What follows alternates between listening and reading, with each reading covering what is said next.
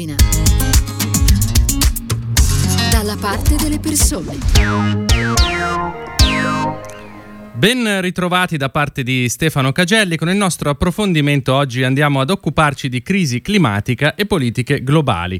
Un argomento che dopo tanti anni di benaltrismo stra, sta trovando finalmente spazio nell'agenda dei media, nel dibattito pubblico e eh, per fortuna, anche se solo in parte, anche nella testa di chi prende le decisioni da cui dipendono una lunga serie di conseguenze prima politiche, poi economiche, sociali e quindi anche sanitarie. D'altronde, proprio in, se- in queste settimane l'organizzazione l'Organizzazione Meteorologica Mondiale delle Nazioni Unite ha lanciato l'allarme rosso. Il 2021 deve essere l'anno dell'azione per proteggere le persone dagli effetti disastrosi del cambiamento climatico. Non c'è più tempo, insomma, siamo entrati nel decennio decisivo. I grandi player mondiali sono chiamati alla responsabilità e in questo senso le prime mosse del presidente degli Stati Uniti Joe Biden aprono una nuova strada dopo gli anni bui del negazionismo di Donald Trump. Biden ha detto a chiare lettere che è il momento di agire e sta provando a coinvolgere anche i suoi nemici giurati dalla Cina di Xi Jinping alla Russia di Putin. Eh, non è però tutto oro quel che luccica, per usare un eufemismo. Gli impegni presi per ora sono ancora decisamente vaghi e insufficienti e qualcosa nel brevissimo periodo deve cambiare. Parliamo di tutto questo oggi con Roberto Giovannini, esperto di politiche ambientali, per anni giornali- giornalista impegnato in prima linea sulle questioni climatiche e oggi responsabile sostenibilità presso Terna SPA. Benvenuto e grazie per aver accettato il nostro nostro invito. Buongiorno a tutti e grazie a voi. Eh, Giovannini, in molti vedono nell'azione climatica una delle poche occasioni di cooperazione tra Washington e Pechino. Eh, quanto secondo lei questa cooperazione sarà effettivamente tale? Sappiamo che gli obiettivi che si sono posti i due paesi per i prossimi dieci anni sono molto diversi tra loro e sappiamo anche che la Cina eh, non vuole farsi dettare tempi e modi da Washington. Come prevede che evolverà la situazione nel breve periodo? Beh, ovviamente si tratta, non si può non esaminare questa questione senza considerare storicamente come stanno le cose, perché diciamo, sarebbe un po' bizzarro dare la colpa. È vero che la Cina adesso è il principale emettitore di gas climalteranti, però è vero pure che il 90%, forse anche un pochino di più, dicono gli scienziati, dei gas che stanno nell'atmosfera l'abbiamo tirati fuori noi, eh, Occidente, certo. e quindi Europa, Stati Uniti e paesi ricchi. Quindi diciamo, il problema di, di, dire a un paese che si sta sviluppando eh, non emettere e eh, non crescere è piuttosto complesso, in particolare perché il suddetto paese Cina è dotato di bomba atomica, di grande politica estera, di grande esercito, quindi eh, è, è, un tema che va gestito con la dovuta cautela certo. e la dovuta vedutezza. Giusta premessa. E, fatta questa premessa bisogna dire che eh, gli impegni, la Cina non è che non abbia preso impegni, eh, sono impegni eh, per certi versi anche significativi, specie quelli più recentemente eh, siglati da, dal leader cinese Xi, Xi, Jinping. E nel corso del vertice che c'è stato con uh, John Kerry, che, che è diciamo, lo zar americano per il clima, insomma l'inviato di Joe sì. Biden per quanto riguarda tutte le questioni climatiche, hanno fatto un incontro a fine aprile, verso sì. il 20-21 aprile, e in effetti non è andata male, nel senso che dal punto di vista degli uh, impegni, della volontà di dichiarare la volontà di, di, di, sforzarsi per cercare di fare qualcosa, eh, insomma, si sono sentiti dei linguaggi che francamente eh, ecco, fanno, fanno, pensare anche un po' con dispiacere a cosa si i quattro anni che sono stati perduti con Donald Trump da questo punto di vista, perché chiaramente eh, sono quattro anni purtroppo cruciali che sono stati persi. Detto questo, eh, appunto, c'è la difficoltà da una parte eh, geostrategica di, eh, mh, eh, che hanno gli Stati Uniti, eh, che diciamo la verità sono virtuosi da poco, pochissimo, da, da, qualche mese, perché poi non è che... Sì, sì, assolutamente. insomma, Anzi. c'è questo record di basse emissioni, anzi eh, anche ai tempi di Obama diciamo, gli impegni che sono stati presi erano molto molto molto blandi e chiaramente insufficienti e comunque non paragonabili a quelli che ha preso l'Europa. E, mm, diciamo, in questo momento è un po' problematico per gli Stati Uniti eh, spiegare alla Cina, eh, visto che appunto fino a poco tempo fa eh, addirittura gli Stati Uniti erano usciti dall'accordo di Parigi, che non vanno bene gli obiettivi che si sono fissati i cinesi, che sono eh, ricordiamoli, eh, raggiungere il picco delle emissioni entro il 2030 e diventare neutrali nel 2060. Esatto. È una cosa che però è chiaramente inadeguata, cioè gli esperti, gli scienziati ci, ci spiegano che se mai fossero centrati questi obiettivi non, non consentirebbero di, di centrare gli obiettivi di eh, limitazione dell'aumento della temperatura globale che, che, sono stati presi a Parigi. Esatto, gli accordi di Parigi che impongono una limitazione entro il grado e mezzo no? di, di, sì, sì, sì. di, aumento eh, della temperatura globale. Un grado e mezzo molto sotto i due gradi, questo è, esatto. l'altro valore. Eh, diciamo, eh, quindi c'è un problema, eh, la Cina si rifiuta di accelerare ulteriormente eh, anche se eh, non c'è dubbio alcuno che, che, gli obiettivi fissati dalla Cina siano insufficienti.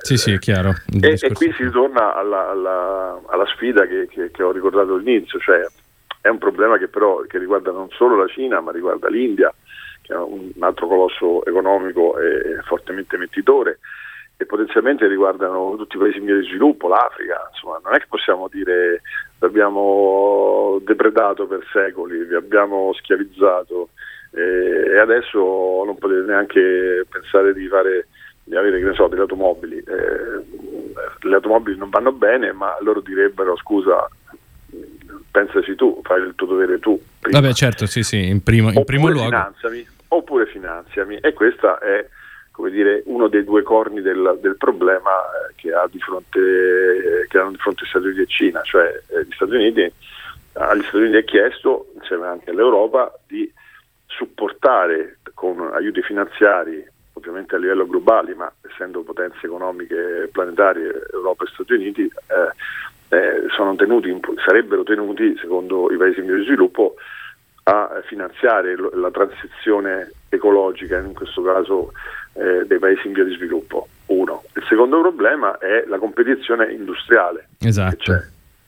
esatto. Eh, come, come, tutti sanno, la Cina eh, ha fatto una grande scelta, anche lungimirante, quando poi altri paesi non la facevano, come gli Stati Uniti per appunto, di eh, investire molto in, nelle industrie che eh, più possono beneficiare della transizione ecologica, in particolare sul piano energetico, cioè batterie, sì. automobili elettriche. Pale, Infatti eoliche. dice che il, quasi il 70% delle batterie degli ioni di litio del, al mondo sono prodotte in Cina e il 45% esatto. delle turbine eoliche, quindi insomma. Esatto, esatto. E quindi questo capi- si capisce bene che diventa un problema serio, nel senso che eh, immaginate per l'appunto eh, che la Cina non sarebbe molto contenta di dover peggi- rendere più difficili e più faticosi i suoi sforzi eh, di contenimento delle emissioni e in più gli si toglie anche o dovrebbe eh, subire più competizione o perdere quote di mercato eh, su queste tecnologie. Sì, anche Insomma, perché appunto diciamo la frase di Biden perché è famosa che ha detto non c'è motivo per cui le pale per le turbine eoliche debbano essere costruite a Pechino invece che a Pittsburgh, non lascia presagire l'idea che venga finanziato dagli Stati Uniti questo, questa transizione ecologica, ecco. Eh, diciamo è un problema serio, è un problema comprensibile, nel senso che è chiaro che queste sono delle, una sfida, in questo caso geopolitica ma anche geoeconomica, nel eh certo. che, eh, parliamo di, di, di, di questo, di, questa industria, parliamo delle materie prime, parliamo della, del controllo dell'acqua, del controllo dei terreni agricoli. Sì, sì, che tra l'altro... Una partita a scacchi globale decisivo ovviamente. E infatti tra l'altro eh, proprio leggevo mh, diciamo quando mh, ho ragionato e preparato questa trasmissione che nel 2020 gli investimenti cinesi in energie pulite nel, cos- nel contesto della Belt and Road Initiative, eh, il piano infrastrutturale inaugurato nel 2013, sono aumentati a 11 miliardi di dollari. Di contro negli Stati Uniti hanno destinato 2 miliardi al sostegno di iniziative verdi nei paesi in via di sviluppo, quindi anche appunto eh, in America Latina e Medio Oriente gli investimenti cinesi sono ingenti. Eh, però per molti ehm, l'idea che, per molti, per alcuni, l'idea che il livello di concorrenza che si innescherà tra USA e Cina potrebbe in qualche modo anche essere mh, positivo perché potrebbe finire per ridurre i costi delle tecnologie pulite e anche così di conseguenza le emissioni. Che cosa ne pensa? Eh, diciamo, se, non si trasforma in una guerra, la guerra economica, la guerra industriale non si trasforma in guerra, diciamo, calda, vera, Eh certo. eh, ovviamente sarebbe bellissimo, nel senso che chi di noi non vorrebbe che la competizione tecnologica non riuscisse a rendere sempre più convenienti e sempre meno costose le tecnologie pulite. Eh, eh, così come chi non vorrebbe che i paesi in via di sviluppo, in particolare l'Africa, cioè, noi sappiamo che nel giro di cento anni eh, la Nigeria potrebbe essere il paese più popoloso del pianeta Terra. Eh, diciamo, potrebbe essere fondamentale no? se vogliamo parlare dell'obiettivo globale di limitazione dell'aumento del, del, della temperatura, di riscaldamento globale, sarebbe fondamentale dotare questi paesi che saranno i più popolati i più eh. vivaci e anche i più giovani, no? perché poi c'è un problema anche demografico da questo punto di vista. Eh, quindi l'obiettivo è, sarebbe bellissimo. È chiaro che, che, che, che sarà una competizione, sarà una dura battaglia, insomma, poi tra l'altro una battaglia certo. in cui diciamo la verità anche l'Europa forse dovrebbe provare a dire la sua perché eh, infatti. Infatti, eh, saranno guai. Infatti volevo aprire proprio il tema Europa perché eh, finora insieme diciamo, al Regno Unito che eh, ormai non è più parte dell'Europa è il player, il player diciamo, che si è dato gli, ob- gli, obiettivi più ambiziosi come il taglio delle emissioni inquinanti al 55% entro il 2030 e quindi il raggiungimento della neutralità climatica entro il 2050. Anche, anche qui però non è tutto oro quel che luccica perché gli ambientalisti denunciano la mancanza di un calendario stringente e dettagliato per il decennio in corso che, lo ricordiamo, è per, a detta di tutti gli scienziati il decennio in cui ci si gioca praticamente il futuro del pianeta e dell'umanità, eh, oltre che appunto la mancanza di obiettivi a livello di singoli stati, ma solo a livello di Unione. Eh, secondo lei come si sta muovendo l'Europa e cosa dovrebbe fare in più eventualmente? Eh, diciamo, il problema è, che l'Europa è, quello che è, nel senso eh, che eh, è un po' una battuta, ma volevo dire che eh, gli obiettivi stabiliti a livello di, di, comunità, di Unione Europea sono una cosa, eh, poi però sappiamo che ci sono eh, certo. stati nazionali che, che sono, hanno ampie margini di sovranità e spesso politiche diciamo, non, eh, che vanno tutte nella stessa direzione. Eh, il problema è complesso, sai, perché eh, per esempio bisognerebbe vedere che, che, che, accadrà con le elezioni in Germania, se uscisse vincitore il Partito dei Verdi faccio un esempio, insomma, sì, piuttosto sì, che eh, oppure una coalizione per cui la CDU, l'ex il partito dell'ex cioè della Merkel, insomma, che, della che fra poco si, ex cancelliera. Si, eh, infatti, quello volevo dire che si rivelerà, eh, magari in coalizione proprio con i Verdi, allora sarebbe un discorso, perché a quel punto è chiaro che la spinta sarebbe eh, forse insostenibile anche per i più refrattari. Diverso sarebbe se eh, appunto le cose vanno, vanno in modo diverso, ma è un po' complicato prevedere quello che succederà. Sicuramente sarebbe decisivo se eh, questo buco che c'è tra il passaggio da decisioni globali dell'Unione Europea alle decisioni dei singoli Stati, eh, insomma in questo momento questo buco deve essere colmato, perché eh, è vero che se non si, si fa tutto il passo si rischia di di fallire clamorosamente. Esatto. Eh, senta Giovannini, per chiudere, siamo in chiusura ecco, di questa nostra chiacchierata, le vorrei sottoporre una riflessione anche un, un, po' più politica e culturale, se così possiamo definirla. L'impressione è appunto che le premesse per un vero cambio di passo ci sarebbero anche tutte, cioè i costi delle tecnologie pulite stanno diventando più competitivi, la transizione ecologica promette comunque crescita economica e eh, creazione di posti di lavoro. In diversi paesi importanti, lo stava citando lei poco fa, a partire dalla Germania, i partiti ecologisti sono ormai diventati veri veri e propri partiti di massa riconosciuti e che potrebbero anche vincere le elezioni. Eh, insomma, i tempi sembrano maturi anche perché, come ha ricordato il segretario generale delle Nazioni Unite Ant- Antonio Guterres, eh, siamo sull'orlo dell'abisso. Eh, quindi questa urgenza però viene colta solo fino a un certo punto. Cosa manca secondo lei anche a livello di consapevolezza, di informazione, di anche un tipo di legislazione mh, con, che, che, abbia che, che in, coinvolga anche aspetti simbolici per avere davvero l'ambizione eh, di cambiare tutto? Guardi, io se devo essere onesto, a parte diciamo anche sia nella veste di giornalista sia nella veste di rappresentante di Terna ho sempre pensato che bisogna avere un approccio positivo e ottimistico eh, perché se pensiamo che la partita sul clima sia perduta allora possiamo anche lasciar perdere diciamo, non, non, è, certo. Non avrebbe senso perdere tutto questo tempo. In realtà io invece sono abbastanza convinto che, che la partita si può giocare, ovviamente senza eh, illudersi che quello che è già stato come dire, incamerato eh, dal punto di vista di effetto globale su, sul clima possa essere eh, cancellato del tutto perché non succederà così e il clima è già cambiato e cambierà ancora di più. Ma fatta questa premessa, che è realistica e non eh, pessimistica, eh, in realtà le condizioni non sono così male, nel senso che è evidente a tutti che le tecnologie ci sono e sono eh, tra l'altro più convenienti rispetto esatto. alle tecnologie fossili, quindi questo è un dato di fatto, non è che nessuno lo mette in discussione. L'opinione pubblica, lei dice, non è completamente motivata. Io non lo so, mi ricordo che prima della, della pandemia ogni, ogni, venerdì c'erano in piazza tantissimi ragazzi. Certo, sì, sì. io sfido chiunque eh, di noi abbia eh, un figlio diciamo so, sotto i vent'anni a, a, non trovare che lui sia o lei sia più che convinto della necessità di fare delle cose. Quindi io credo che la consapevolezza di massa ci sia. Sul piano eh, finanziario industriale, eh, appunto, a parte che le soluzioni ci sono, quindi non si tratta neanche di fare chissà, cioè chiaramente se fossero delle nuove invenzioni ancora più green sarebbe meglio, ma eh, le carte in regola, le carte ci sono tutte, non c'è nulla da, da scoprire. Sempre più spesso gli investitori, tanto per parlare di finanza, eh, per esempio succede l'anno di Terna, ci chiedono conto in dettaglio di quello che facciamo o non facciamo.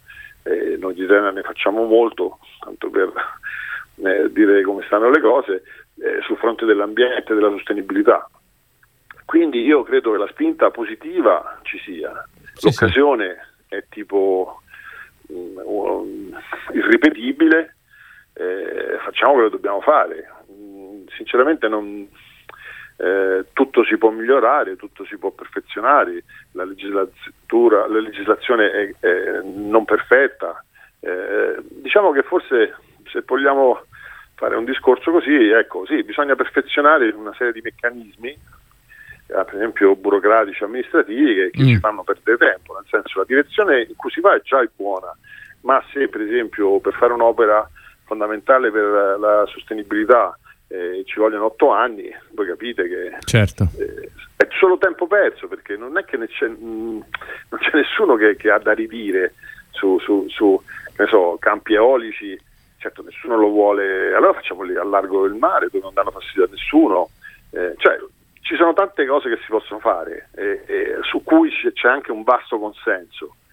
Facciamo, facciamo non è che esatto. dobbiamo stare lì a discutere senza, senza, costrutto perché poi ci fossero perplessità, cioè, cioè perfino le, le, grandi aziende del settore olio e gas ormai, eh, certo molto lentamente, questo si potrebbe accelerare, ma questo è un problema di loro, ma eh, ormai sono tutti convinti e, e almeno, ma non solo, non credo sia solo fatto a parole, cioè tutti quanti sono, sono certi che eh, le, bisogna fare una serie di cose, le sappiamo tutti quali sono, facciamole. Esatto, sì, esatto, proprio questo è il tema, insomma le condizioni ci sono, eh, le premesse anche sono buone, bisogna accelerare e ovviamente al concetto di transizione, come ricordava lei, bisogna legare quello di semplificazione delle procedure, di digitalizzazione eh, che vanno assolutamente di pari passo. Eh, bene, io ringrazio davvero Roberto Giovannini per essere stato con noi, lo ricordiamo, responsabile sostenibilità di Terna SPA grazie per averci aiutato a orientarci anche in quelle che sono le dinamiche globali che stanno alla base delle politiche mh, mm, per il clima e se le fa piacere poi torneremo a disturbarla più avanti. Molto volentieri. Perfetto, io ringrazio anche voi per averci seguito, vi ricordo che questa puntata come tutte le altre la trovate in podcast su tutte le principali piattaforme gratuite da parte di Stefano Cagelli, una buona giornata e un buon ascolto.